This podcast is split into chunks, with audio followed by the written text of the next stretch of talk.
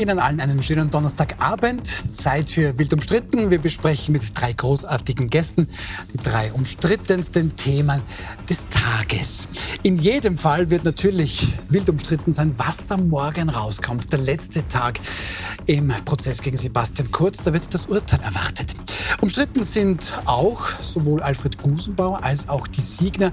Da hat man sich heute entschieden, künftig getrennte Wege zu gehen. Und umstritten auch die Frage, ob Eltern Strafen bekommen sollen, wenn sie etwa nicht zum Elternsprechtag kommen. Das alles besprechen wir mit Anna Wallner. Sie sind Journalistin bei der Presse. Dort leiten Sie das Meinungs- und Debattenressort und hosten auch den Podcast Presse Play. Schön, dass Sie da sind. Danke für die Einladung. Dann begrüße ich sehr herzlich Peter Pilz, grüner Legende, wissen wir, Herausgeber des Online-Mediums Zack Zack AT, wissen wir auch. Was wir nicht wissen, am, ab Samstag gibt es dann online ein neues Format von Ihnen, Pilz Pack aus. Und heute auf den Tag genau vor einem Monat, am 22. Jänner sind Sie 70 geworden. Da alles, alles Gute an dieser Stelle. Schön, dass Sie da sind. Das ist Geheimnisverrat. Steht auf Wikipedia, tut mir leid. So, und, und Eva Schütz begrüße ich auch sehr herzlich, Herausgeberin des Online-Mediums Express. Davor waren Sie auch schon politisch tätig und Sie sind auch Juristin, genauso wie Frau Wallner. Schön, dass Sie da sind. Schönen guten Abend. Dann starten wir los. Hochspannung gibt es da morgen sowohl für Prozessbeobachterinnen und Beobachter als auch natürlich für den Angeklagten selbst. Morgen um 8.30 Uhr beginnt am Wiener Straflandesgericht der vorläufig letzte Prozesstag gegen Ex-Bundeskanzler Sebastian Kurz. Ihm wird ja mutmaßliche Falschaussage im Untersuchungsausschuss vorgeworfen. Für morgen wird da tatsächlich schon das Urteil erwartet.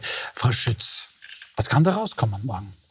Ich glaube, es gibt verschiedene Varianten. Auf der einen Seite könnte es einen Freispruch geben, nämlich einen Freispruch, wo man dem potenziellen Grundzeugen Thomas Schmidt eben keinen Glauben schenkt und Sebastian Kurz wirklich in allen Punkten freigesprochen wird. Und dann natürlich alle Varianten durch bis hin zum Schuldspruch und auch die Variante, die vielleicht ein bisschen etwas Österreichisches hätte. Man spricht ihn zwar frei, folgt aber trotzdem Thomas Schmidt und spricht ihn dann sozusagen mangels Verschulden das ja auch ein Tatbestandsmerkmal ist, frei, dann hätte man so ein bisschen eine Zwischenlösung, wo man sagt, es ist zwar ein Freispruch, trotzdem verliert Thomas Schmidt seine Glaubwürdigkeit nicht. Ein salomonisches Urteil, wäre das was Schlaues in der Theorie, Herr Pilz? Ja, der Rechtsstaat ist ja nicht unbedingt der Ort, wo es auf Schlauheit ankommt. Das wird vielleicht kurz so sehen, aber das, äh, das wäre es nicht. Nein, wir können es nicht wissen, da gebe ich der Frau Schütz durchaus recht. Äh, es ist ja eigentlich nur ein Vorspiel auf was wesentlich Größeres.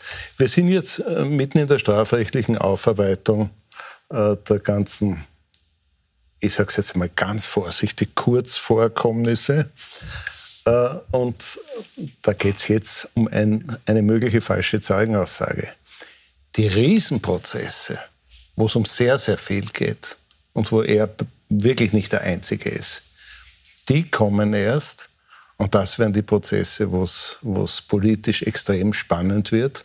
Unter anderem, das sollte man nicht vergessen, weil wenn man sich, wenn man sich, wenn man sich anschaut, die Beschuldigtenlisten, ich habe da mehrere mit, dann findet man unter Nummer 68 eine Beschuldigte, die es in dieser Form noch nie gegeben hat, da nämlich die, die österreichische Volkspartei.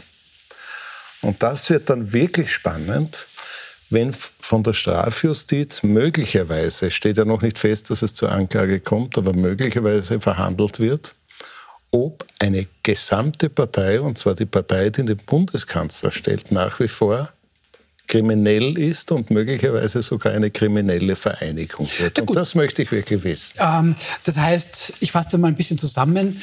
Das ist jetzt vielleicht eine Art Vorspiel für das, was dann da noch kommen ja. mag. Aber, Frau Wallner, und da ist schon interessant, weil Frau Schütz das auch schon ein bisschen angesprochen hat.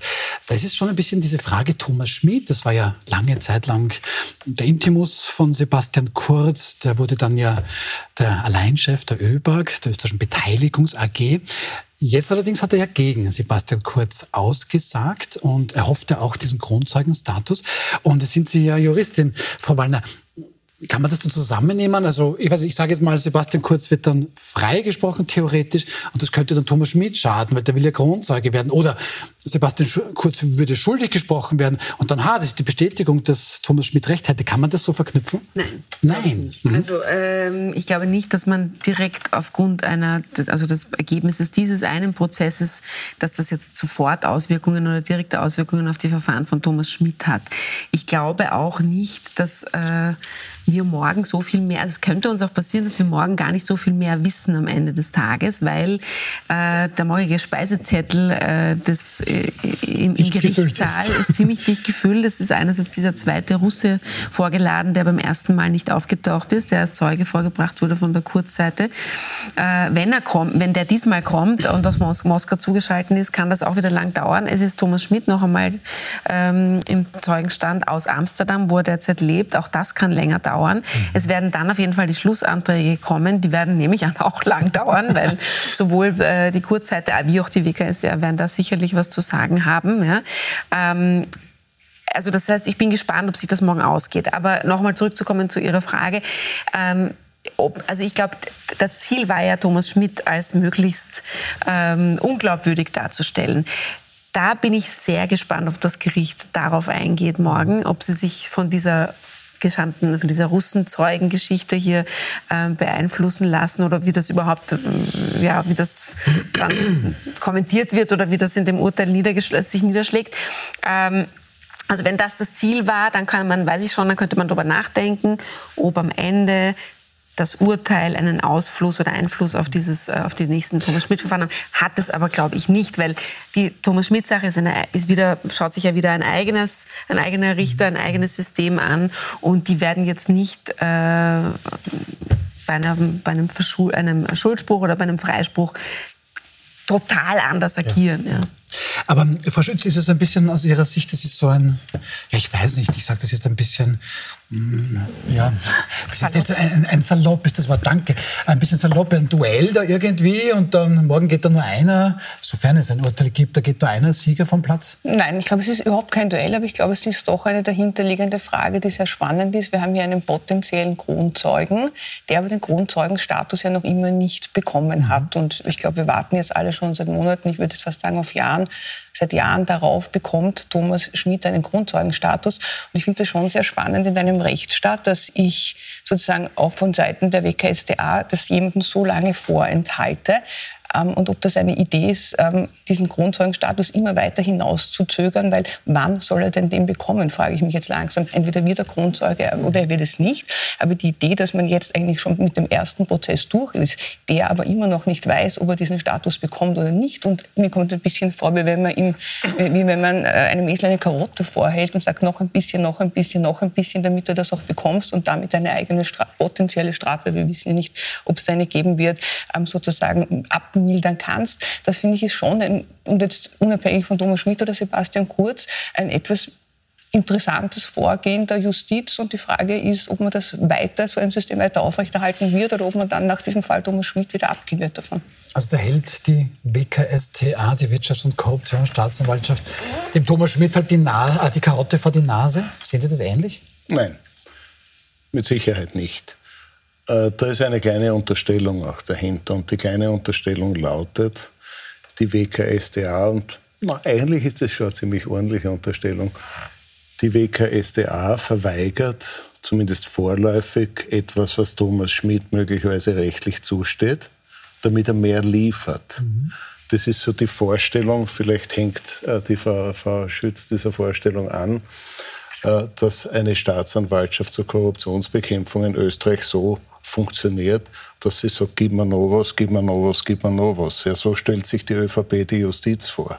Nein, die WKSDA hat genau zu überprüfen, ob das ein absolut glaubwürdiger Zeuge ist, erstens, und da muss sie viele Sachbeweise überprüfen, und zweitens muss sie auch überprüfen, ob er zusätzlich Entscheidendes zur Aufklärung äh, von Straftaten beigetragen hat. Mich hat es auch gewundert, dass das so lange dauert, aber das ist halt eine, eine, eine sehr komplexe Materie. Na, es hat viele Strategien gegeben, nicht nur den Kronzeugen äh, unglaubwürdig zu machen, sondern auch die WKSDA anzugreifen. Wir erinnern uns an die Geschichte mit, mit Netzwerk roter Staatsanwälte und so weiter. Das ist alles Kurzpropaganda und ÖVP-Propaganda.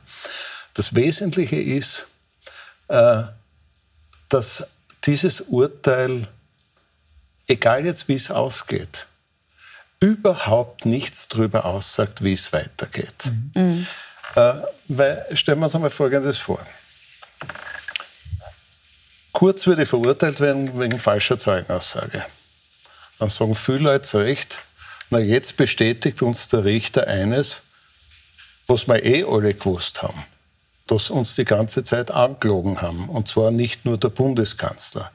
Der Neuigkeitswert ist ja da relativ gering. Das Einzige, was neu ist, ist, dass das dann strafrechtlich relevant ist. Das Entscheidende ist ja das ganz andere. Und, und, und, und da können Sie sicher auch einiges kompetenter zu sagen, Frau Schütz. Im großen Verfahren geht es nicht ums Lügen, sondern um wirklich schwere Delikte.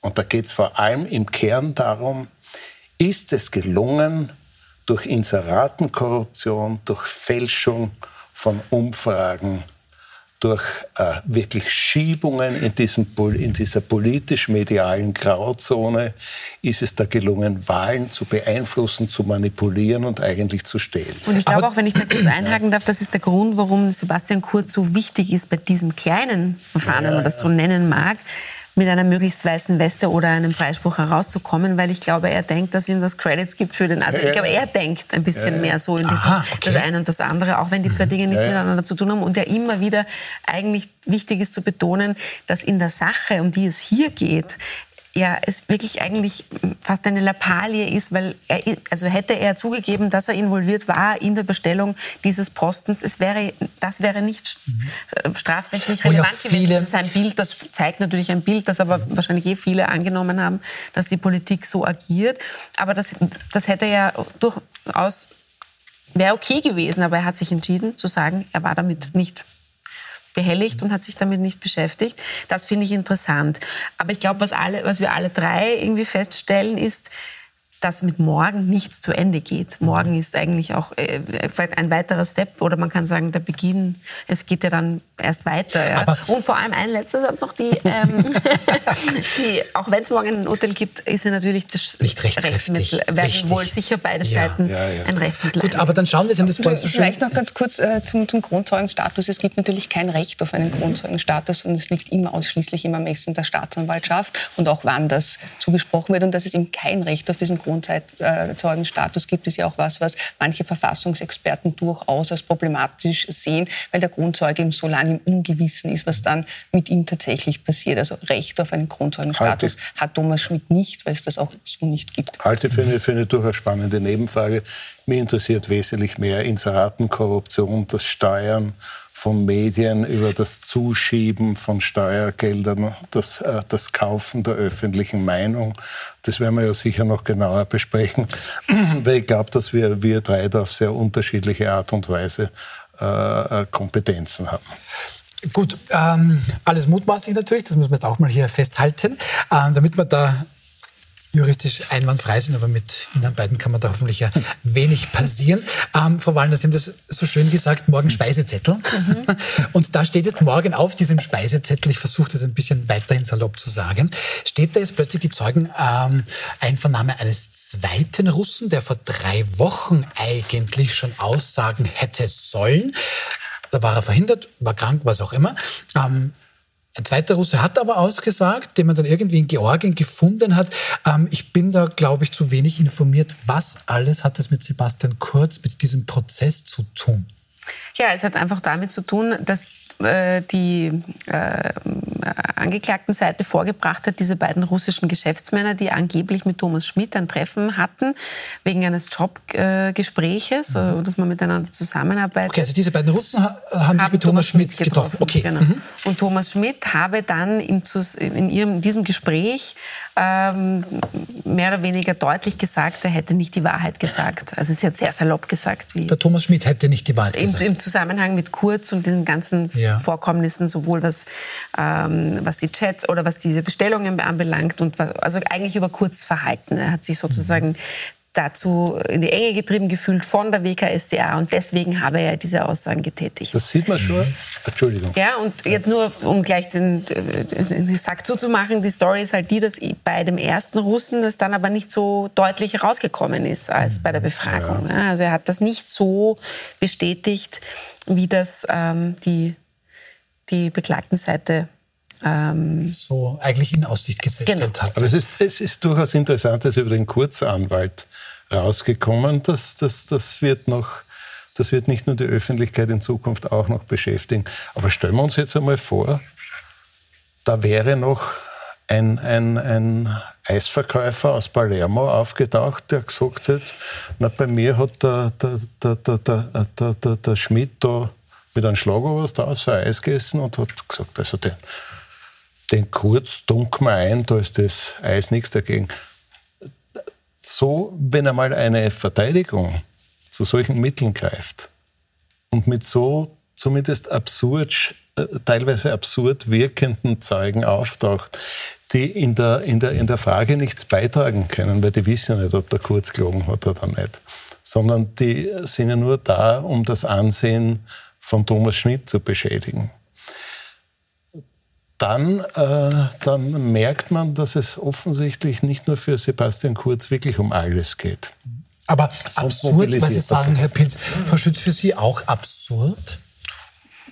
Also dass man versucht natürlich ein bisschen das Bild von Thomas Schmidt zurechtzurücken, das ja auch von den Medien interessanterweise ist er ja sehr lang sehr negativ dargestellt worden. Dann hat er sich da ein bisschen in diese Richtung des Grundzeugen begeben. Dann hat sich auch das, die, das Medienverhalten stark verändert. Aber glaube ich auch gar nicht notwendig, weil wir haben in diesem Prozess 29 Zeugen gehört, die eigentlich relativ genau das ausgesagt haben, was sie auch vor der Staatsanwaltschaft ausgesagt haben. Das war eigentlich eher in Richtung Sebastian Kurz inklusive dem Finanzminister, der damals ja auch ressortverantwortlich war für die Besetzung der ÖBAG. Und auf der anderen Seite haben wir Thomas Schmidt, der einen Grundzeugenstatus anstrebt. Und wie das jetzt äh, zu würdigen ist, das wird der Richter natürlich, da gebe ich Ihnen völlig recht, Herr Pilz, in seiner Beweiswürdigung entsprechend auszuführen haben. Und mhm. dann wird man sehen, wo die Glaubwürdigkeit stärker ist, wie das auch im Verhältnis der Menge jetzt ist. Thomas Schmidt gegen den Rest ein bisschen. Wir erinnern uns an die Aussage von Arno Schiefer, Hartwig Löger, das ging eigentlich alles in die andere Richtung und dann wird man eben sehen, wie das beweiswürdigend ähm, dann ins Urteil einfließen wird. Hartwig Löger ist der Beschuldigte Nummer 8. Ich kann den Schiefer auch raus raussuchen. Man muss schon ein bisschen was auch über die Qualität Aber er, dieser, er ist der, dieser, der, ist der Beschuldigte Nummer 8 in welchem Verfahren? Im, jetzt nicht im, in diesem. Im Standverfahren. Das sagen wir nicht vermischen. Wir, wir, wir reden ja jetzt nein, von da dem geht es auch nicht darum, weil, weil, weil die sind nicht beschuldigt in diesem Verfahren. Eben. Aber die sitzen letzten Endes, die sitzen letzten Endes im großen Verfahren mit Sebastian Kurz in einem Boot. Frau Schütz, Sie wissen ganz genau, dass die Leute ähnliche Probleme mit der Strafjustiz haben wie Sebastian Kurz. Nein, ich da würde gebe ich Ihnen jetzt nicht recht. Das, das, Gericht wird trotz, das, Gericht wird trotzdem Ihre Aussagen ernst nehmen müssen und einfach den, den Tatsachenkern überprüfen müssen. Nur wenn man sagt, wer der Thomas Schmidt ist, sollte man auch hinzufügen, wer diese sogenannten Entlastungszeugen naja, aber da glaube ich, muss man sagen, gerade Hartwig Löger ist ja jetzt ähm, in der Vienna Insurance Group in einer sehr führenden Position. Hat ja, also das überhaupt ist ja überhaupt keinen, vollkommen unverständlich. Ja gut, aber da müssen Sie mit Herrn Geier reden, glaube ich, nicht mehr Herrn Kurz und hat jetzt nichts mehr zu tun mit dieser politischen Blase der führenden ÖVP. wirtschaftlichen Funktionen sind, nach dem, was Sie da überall angestellt haben, das ist ja eine typische österreichische also, also Das ist jetzt eine sehr subjektive Meinung. Also erst, erstens mutmaßlich angestellt haben, es gibt ja diesen, diesen Prozess ja noch gar nicht. Nein, nur, aber angestellt umfasst ja auch das Politische. Okay, gut, gerne. Aber ich will nur, ich will nur darauf hinaus, wenn das 29 Zeugen aussagen, dann können wir ja nicht hier auch auf Sendung sagen, dass die erst alle womöglich zusammen Nein, irgendwie ein, ein Komplott nicht. haben. Das ist mir nur wichtig zu sagen, das ist nicht, zeigt aber vor allem auch die Schwierigkeit, die es hier zum Beispiel für den Richter ist, weil der muss das ja alles be be berücksichtigen das, was der Herr Pilz meint, das, was die Frau Schütz meint. Jetzt hat aber Frau, äh, Frau Schütz eingangs auch gesagt, da gäbe es ja die dritte Möglichkeit, diesen sogenannten Aussagenotstand. Das wäre das ein bisschen das Middle of the Road, dieses womöglich salomonische Urteil. Was wäre das denn wieder? Weil das kennen die meisten. Putativ-Aussagenotstand ist es mittlerweile. Wie heißt das? Putativ-Aussagenotstand. Putativ, ein schönes Wort. Mit HTMP geschrieben, oder? Ja, ja Gut. Putativ. So, also jetzt, jetzt die Juristin. Um noch bitte. Eins, Paragraph 290 StGB. Dankeschön, 290, ich schreibe es gleich mit. 290 will, StGB, ja. Ich halte es nur für wirklich, also ja, den gibt es. Also es könnte jetzt ähm, die Verteidigung von Kurz sagen, Also wir, wir sagen jetzt, ja. äh, Sebastian Kurz hat das gemacht, weil er sich, in, also er hat was Falsches gesagt, weil er sich in, der, in dem Moment in die Enge getrieben gefühlt hat und Sorge gehabt hat, dass er sich oder andere damit in, in ein Problem äh, bringt. Ich halte es für ich meine, nicht, dass es mir morgen leid tut, äh, aber ich halte es für ausgeschlossen, dass das noch kommt. Nämlich, ich halte es deswegen für ausgeschlossen, weil ich nicht glaube, dass Sebastian Kurz das machen wird. Äh, es wäre auch, also es würde nach all dem, was jetzt schon eben äh, also mit getan machen wird, erklären Sie bitte auch, das müsste dann jetzt aber hier der Beschuldigte dann sagen. Genau. Na? er das, müsste ja. sagen, das ist, also zumindest ist das mein Verständnis. Ja. Ich hoffe, ich sage jetzt nicht falsch.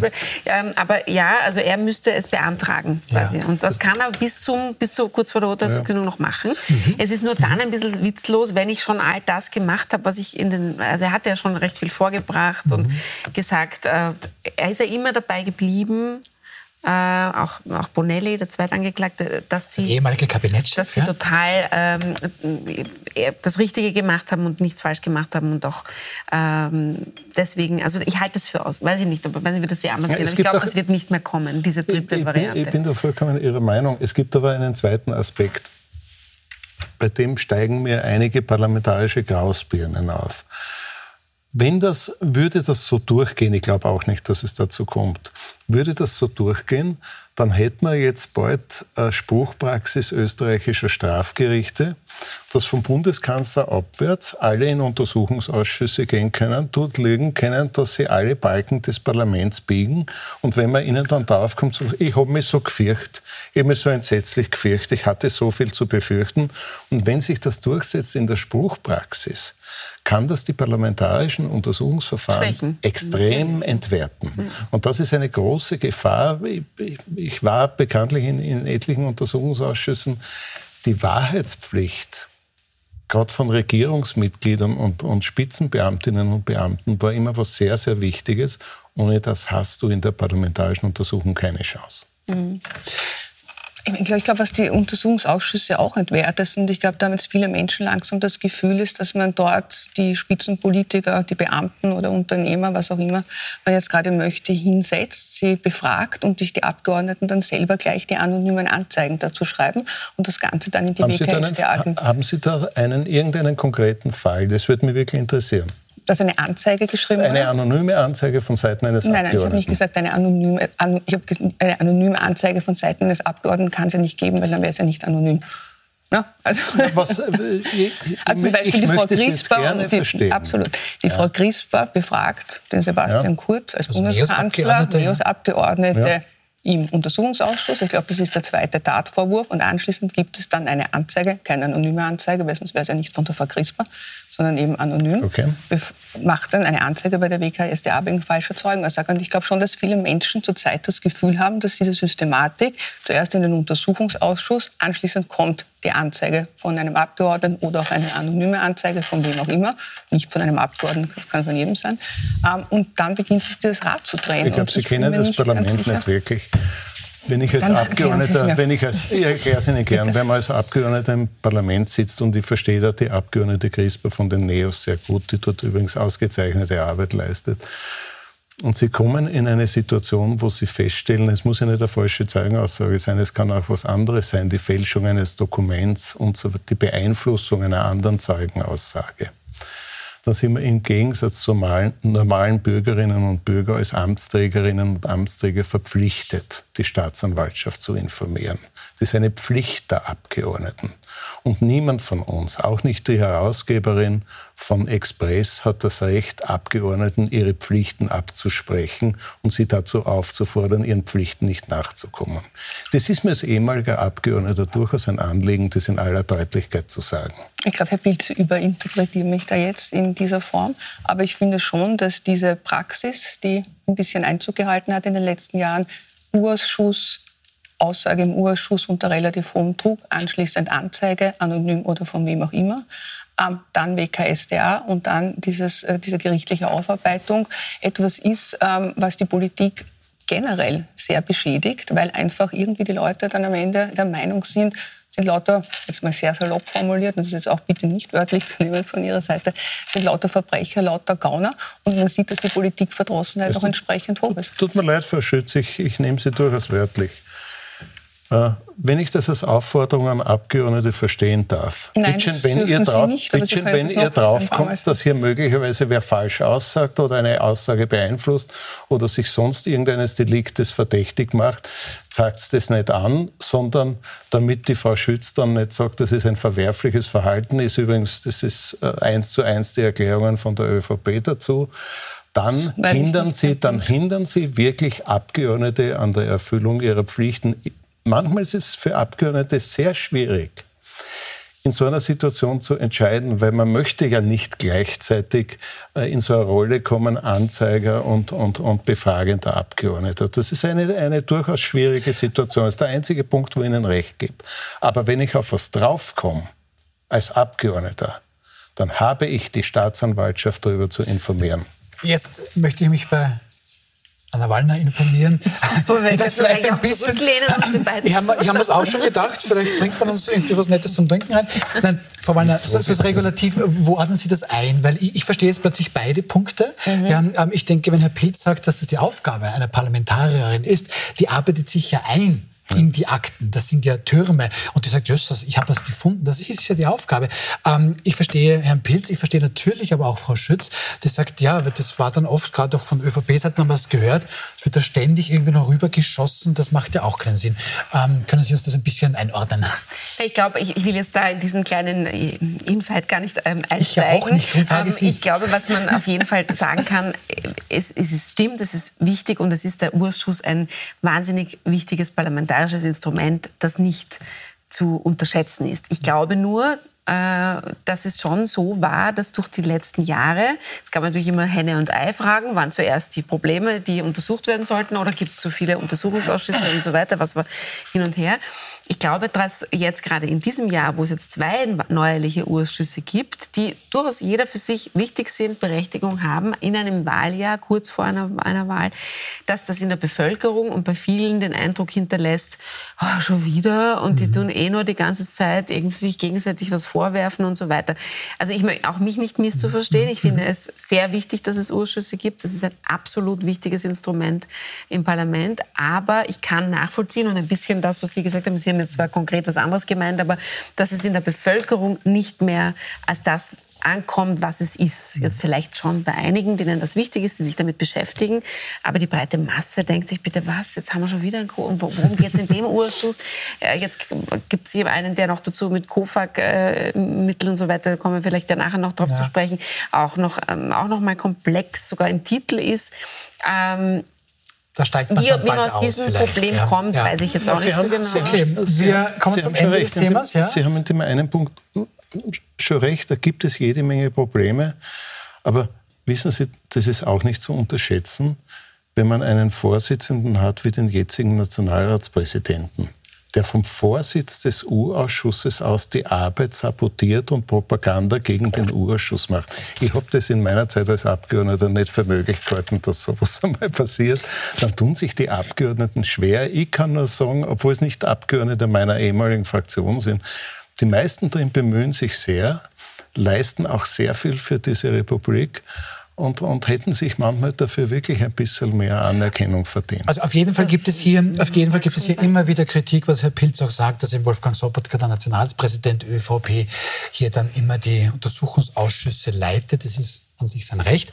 Aber das ja, wird das immer ist wieder wie wenn die Panzerknacker die, die, die, die Universität übernehmen und sagen, wir sind jetzt dort Direktoren. Das geht einfach nicht. Wir halten fest, Peter Pilz kritisiert Wolfgang Sobotka hier auf Sendung. Gut, dann machen wir mal einen kurzen Punkt. Äh, was da morgen rauskommt, das sind natürlich die Kolleginnen und Kollegen von Heiß und Fedet selbst schon sehr gespannt. Es gibt dann morgen um 20 Uhr ein Heiß und Fedet Spezial, das Kurzurteil ab 20 Uhr bis 21 21 Uhr arbeiten wir dann auf, was da morgen passiert. Und wir sind gleich wieder zurück. Bleiben Sie bei uns, weil wir gehen vom einen Ex-Bundeskanzler zum anderen. Wir sind gleich wieder da.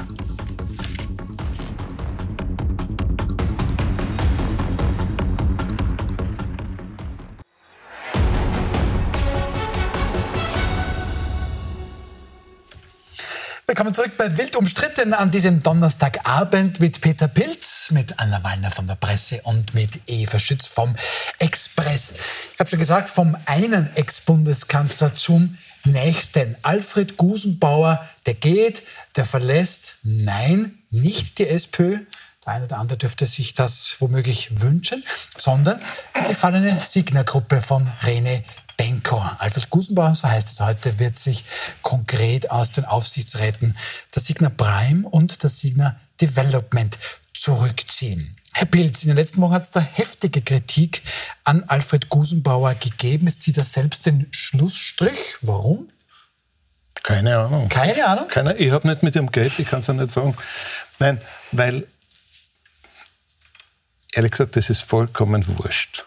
Das ist wurscht. Wenn er da sitzen bleibt, wenn er das weitermacht, da geht es inzwischen um ganz, um, um ganz anderes. Da geht es in erster Linie um die Verantwortung von das, was in den letzten Jahren passiert ist. Und aus dieser Verantwortung kommt Alfred Gusenbauer nicht mehr raus, vollkommen chancenlos. Als Aufsichtsratschef zum Beispiel. Ne? Ja, ein Aufsichtsratschef, der vor einem Kartenhaus sitzt, sagt, es gibt nichts Stabileres als ein Kartenhaus und, und das Wichtigste ist, dass man oben noch Karten drauf tun und noch Karten und so weiter der wird sich jetzt seiner Verantwortung stellen müssen. Ich glaube, das ist ihm auch vollkommen bewusst.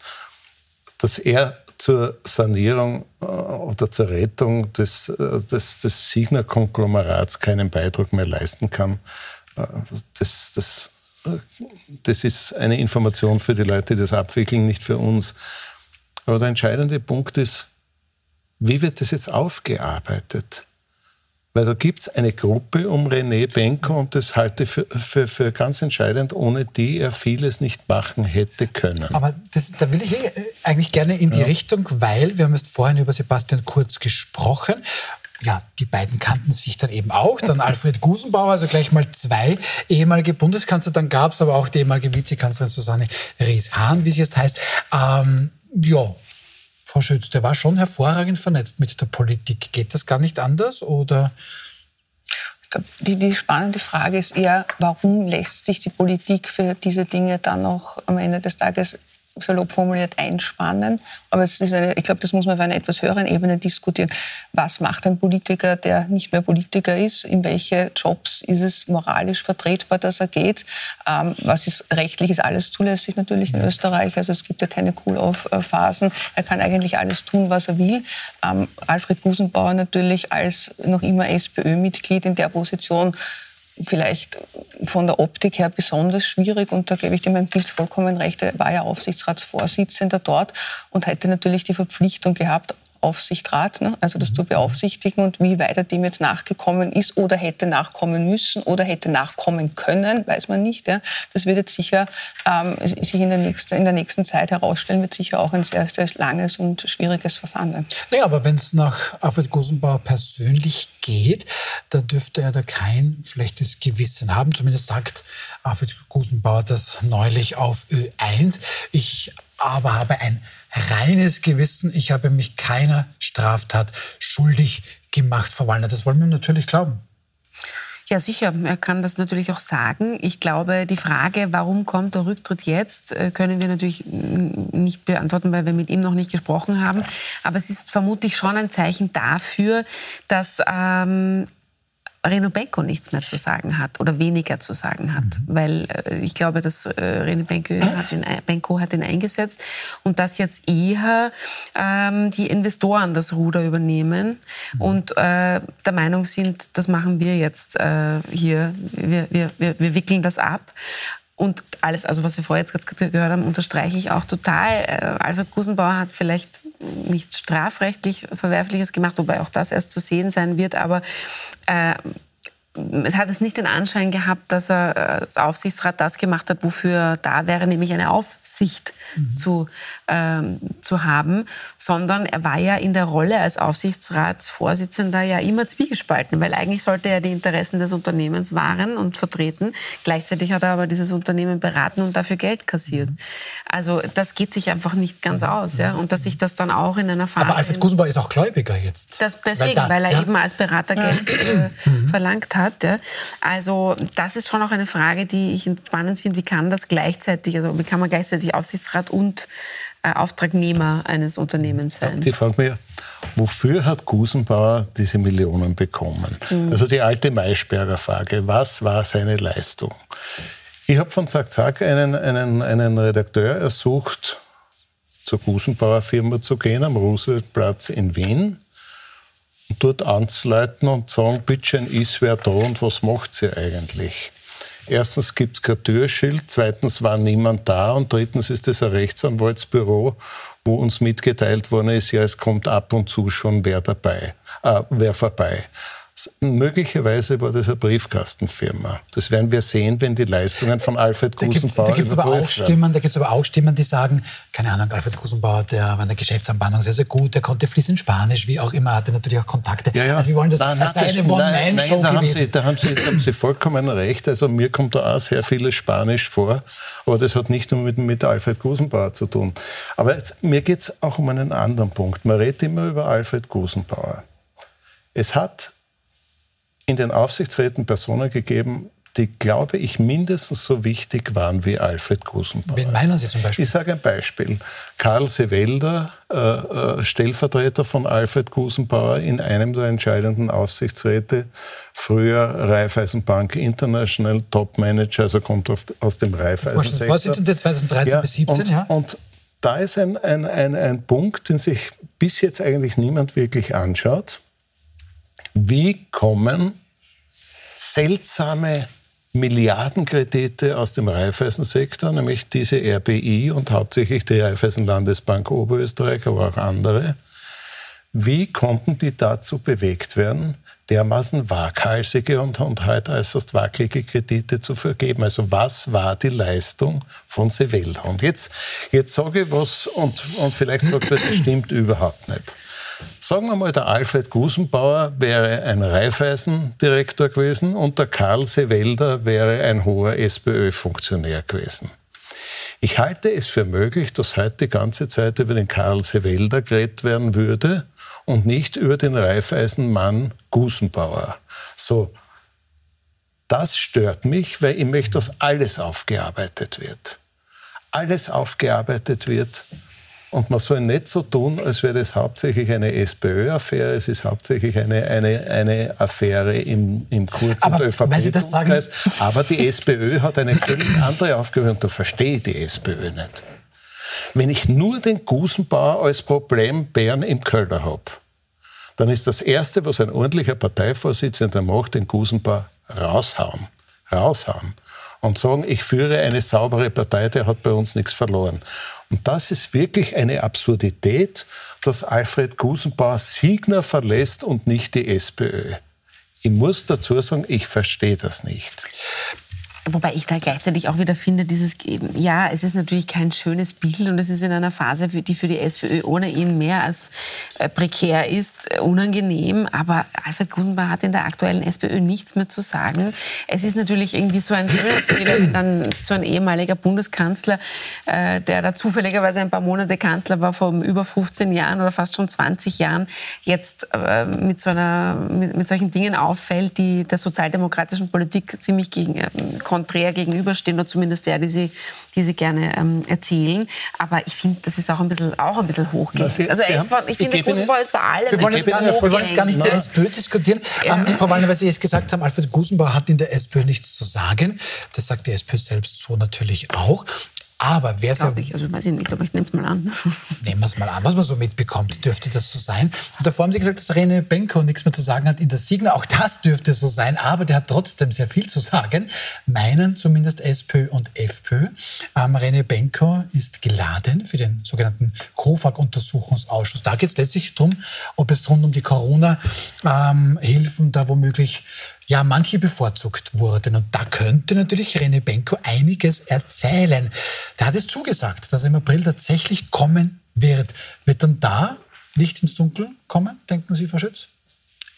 mitnichten wird der Licht ins Dunkel kommen. Dieser KOFAG-Untersuchungsausschuss ist natürlich ein unfassbar guter Anlass, ähm, hier wieder im Sinne oder gegen, gegen die ÖVP alle, alle Unternehmen, die für die ÖVP jemals gespendet haben, dorthin zu zitieren und dann wieder zu, zu, zu, zu sagen, dass die mehr als ihnen zustehende Corona-Hilfen bekommen haben. Und das wird man sich halt buchhalterisch anschauen müssen, ob das auch der Fall ist. Da gab es Richtlinien. Das ist von der KOFAG eine im Nachhinein umstrittene ähm, Institution. Damals hat man, glaube ich, sehr stark darauf gedrängt, dass man schnell so etwas schafft, damit man die Corona-Hilfen auch entsprechend auszahlen kann. Jetzt im Nachhinein sagt man, das war kein geschicktes Konstrukt. Ich kann man sicher diskutieren.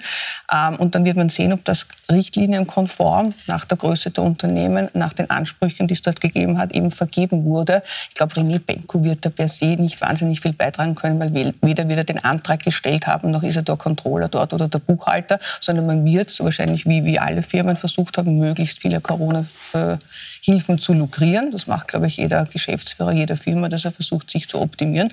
Das haben alle getan und dann wird man einfach sehen müssen, ob das auch ordnungsgemäß ähm, abgewickelt wurde. Also gehen Sie bitte weiter, es gibt nichts zu sehen.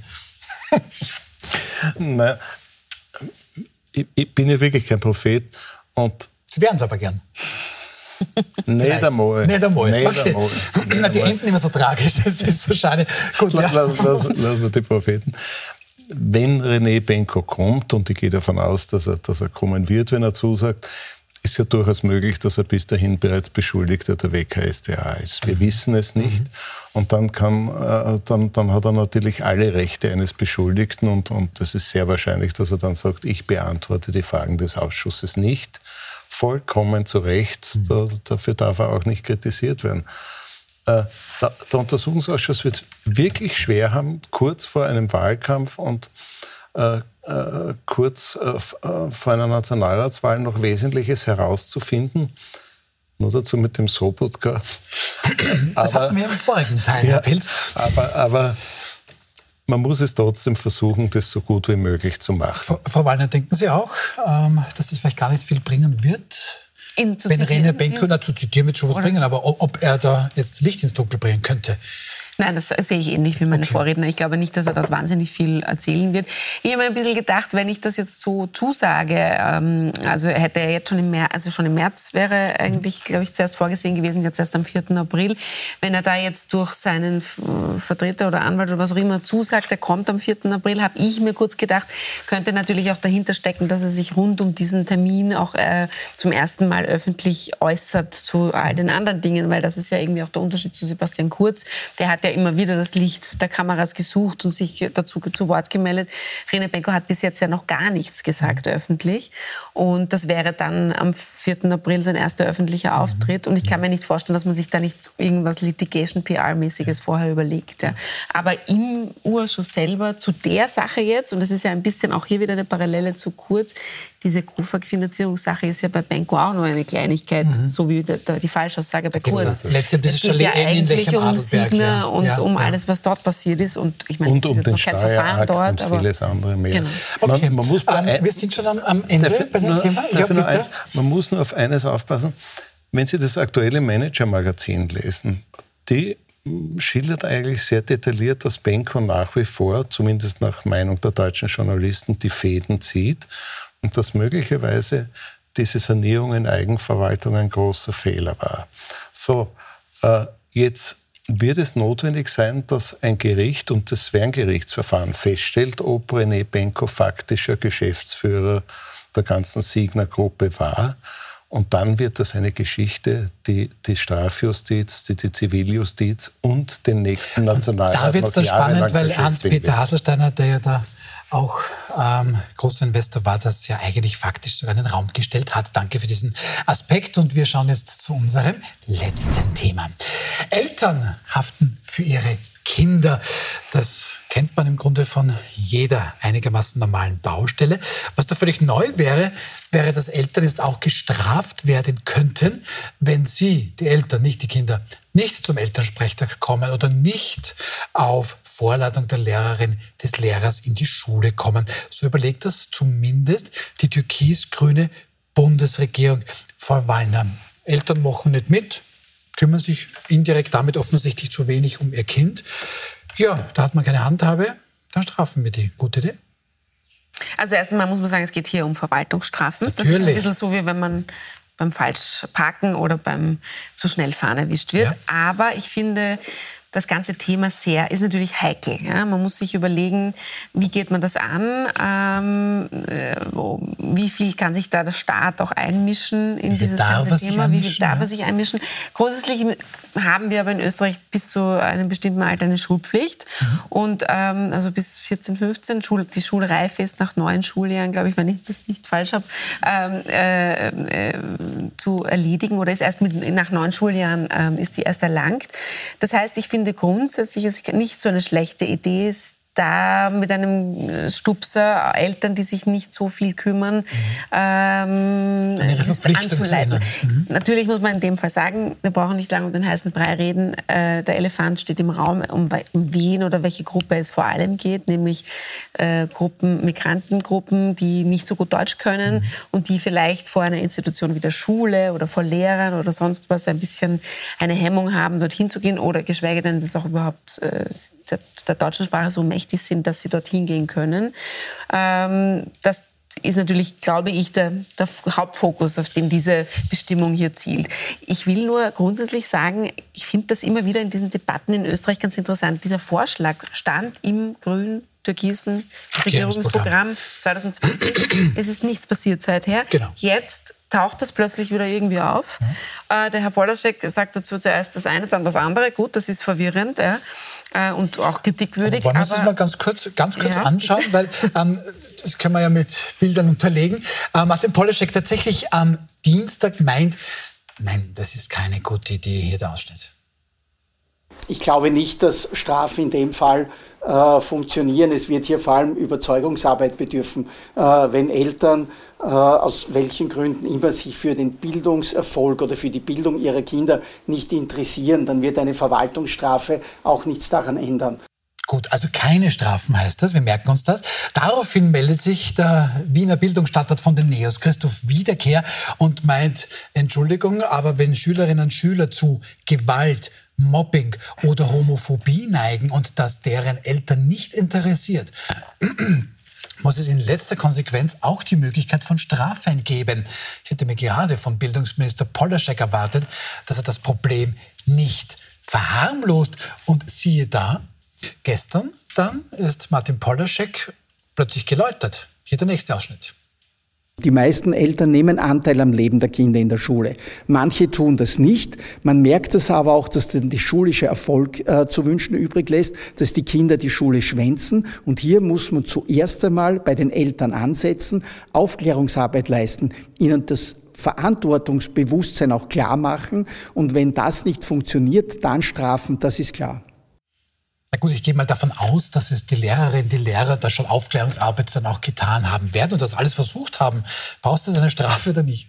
Ich glaube, man muss da jetzt wirklich unterscheiden zwischen zwei Dingen. Das eine ist, wenn jemand nicht zu einem Elternsprechtag geht beispielsweise, dann macht vielleicht eine Strafe durchaus Sinn, weil man ihm damit vor Augen führt in einer ein bisschen generalpräventiven Art und Weise. Das ist wichtig, das hast du zu tun, das gehört einfach zu den Pflichten von Eltern in Österreich, wenn, man, wenn das jetzt vielleicht jemand ist, der hier nicht ursprünglich von hier kommt. Das ist einfach hier wichtig, das erwarten wir, dir, erwarten wir uns. Würde ich gerne wissen, wie viele Väter vor allem bei den Elternsprechtagen in den letzten nein, Jahrzehnten in Österreich so Nein, das ist wieder ein anderes Thema, aber es geht dann zumindest irgendjemand hin. Meistens okay, halt die Mütter, aber es, es, also irgendwie teilt man sich halt auf. Ähm, bei, bei dem Thema, wenn Kinder rassistisch sind, homophob sind und so weiter, das ist ja eigentlich eine wirkliche Erziehungsfrage und wie weit man damit Strafen einwirken kann, bin ich mir nicht ganz so sicher, weil wenn Sie jetzt einen 13, 14, 15, 16-Jährigen haben, der die auf einmal diese, diese Richtung einschlägt, dann weiß ich nicht, wie hoch da auch noch der Einfluss der Eltern ist. Also sozusagen das eine ist, gehen Sie zum Elternsprechtag, mhm. weil sonst müssen Sie was zahlen. Gut, dann versteht er, ist wichtig, dass ich dorthin gehe. Ich gehe dorthin. Kann man relativ schnell ändern. Mein Kind ist homophob oder mein Kind ist rassistisch oder mein Kind ist antisemitisch, glaube ich, ein deutlich komplexeres Problem. Und da muss man sich schon fragen, wie habe ich dieses Kind eben auch die ersten 13 Jahre erzogen und egal ob ich jetzt eine Geldstrafe oder bekomme oder nicht, kann ich das auch noch, habe ich das in der Hand noch bei einem Teenager, dass ich das überhaupt ändern kann. Und da sind wir aber in einer ganz anderen Diskussion, als ob ich jetzt 50 Euro zahlen ja, muss. Ja. Herr Pilz, wie stehen Sie zu der Sache? Ich weiß nicht, wie sich da irgendwer in der Regierung vorstellt, dass man einer, einer Familie, die aus Ostanatolien eingewandert wird, sich mit, mit Deutsch schwer tut, sagt, na jetzt kommst du aber zum Elternsprechtag, sonst passiert was. Da ist ja vorher viel nicht passiert. Und in einer langen Problemgeschichte der, der, österreichischen Bildungspolitik sind die Kinder, die Eltern, aber vor allem die Schulen in diesen Fragen im Stich gelassen worden. Mhm. Da kann man nicht von einem Minister, den es ziemlich schleudert, erwarten, dass er da irgendwas in Ordnung bringt. Das wird nicht so einfach sein. Das, was mich ein bisschen bedrückt bei der ganzen Geschichte, ist, solche Auftritte haben wir ja eigentlich ständig. Ich würde ja am liebsten Sie fragen, sagen Sie mal jetzt irgendeinen Minister in irgendeinem, in irgendeinem Themenbereich, und zwar wurscht von welcher Regierungspartei, der derzeit nicht Polaschek-mäßig unterwegs ist. Das ist ja das Grundproblem, das wir haben. Und die Bildungsprobleme, das ist nicht das Einzige. Österreich ist ein Land mit, mit, mit erstaunlich vielen Bildungsproblemen, mit erstaunlich vielen Problemen beim Wohnen, bei der Gesundheit was, mhm. und, und mit unglaublich wenig Lösungskompetenz. Und diese Hoffnungslosigkeit, die, die, die immer, immer stärker öffentlich spüre, kann man jetzt nicht den Polaschek umhängen, sondern der ist ja nur ein Symbol dieser, das hat es früher diese, dieses Maß an Hilflosigkeit von Regierungsvertretern nicht gegeben. Das glaube ich nicht. Also das, das weiß ich nicht, ob das wirklich so stimmt, dass nicht vor 20 Jahren genauso Hilflosigkeitsgeschichten gab in Themenfeldern, die offenbar, das, das ist ja das, warum ich das vorher auch so angefangen habe. Ich finde, das Thema ist jetzt plötzlich da und man fragt sich ein bisschen, warum. Ich glaube aber, was dahinter liegt, das stimmt. Es gibt wahnsinnig viele Bildungsprobleme und wir bekommen von Schulen und Lehrern immer mehr zu hören, dass es in manchen Schulen wirklich schwierig ist und dass, dass also quasi dieses Zusammenleben und das wäre eine Lösung. Ja, ja. Ich glaube, nur so einfach ist es nicht zu sagen, Strafen, mhm. Strafen und dann ist die Sache erledigt. Man müsste wahrscheinlich mit Bildungspsychologen und so weiter sprechen, ob die denken, dass das überhaupt in irgendeiner Art und Weise etwas bringt. Das kann okay. ich auch nicht. Vor allem ist es ein altes Problem, weil das hat sich über die letzten 20 Jahre eigentlich aufgebaut. Es ist noch Gut, wir, sind, wir sind leider schon am Ende der Sendung. Das tut mir jetzt tatsächlich leid, weil da wäre es vermutlich jetzt noch spannend bei uns. Ähm, ich bedanke mich Umso herzlicher bei Anna Wallner von der Presse. Danke. Herzlichen Dank. Eva Schütz vom Express. Dankeschön. Und bei Peter Pilz von Peter Pilz. Aber ich bedanke mich auch bei Ihnen. Ich wünsche Ihnen jetzt ein möglichst schönes Wochenende. Wenn dann morgen, wenn es dann morgen das Urteil gibt im Sebastian Kurz-Prozess, dann werden unsere Kolleginnen und Kollegen von Heiß und Fedit Sie da möglichst gut informieren. Da gibt es ein Heiß und Fedit Spezial um 20 Uhr. Und wieder umstritten ist dann am Montag wieder zurück und damit ganz großartigen Gästen mit Entertainer Alfons Hans Haider, mit Krone-Journalistin Ida Metzger und mit e-, dem ehemaligen EU-Kommissar Franz Fischler. Bis Montag.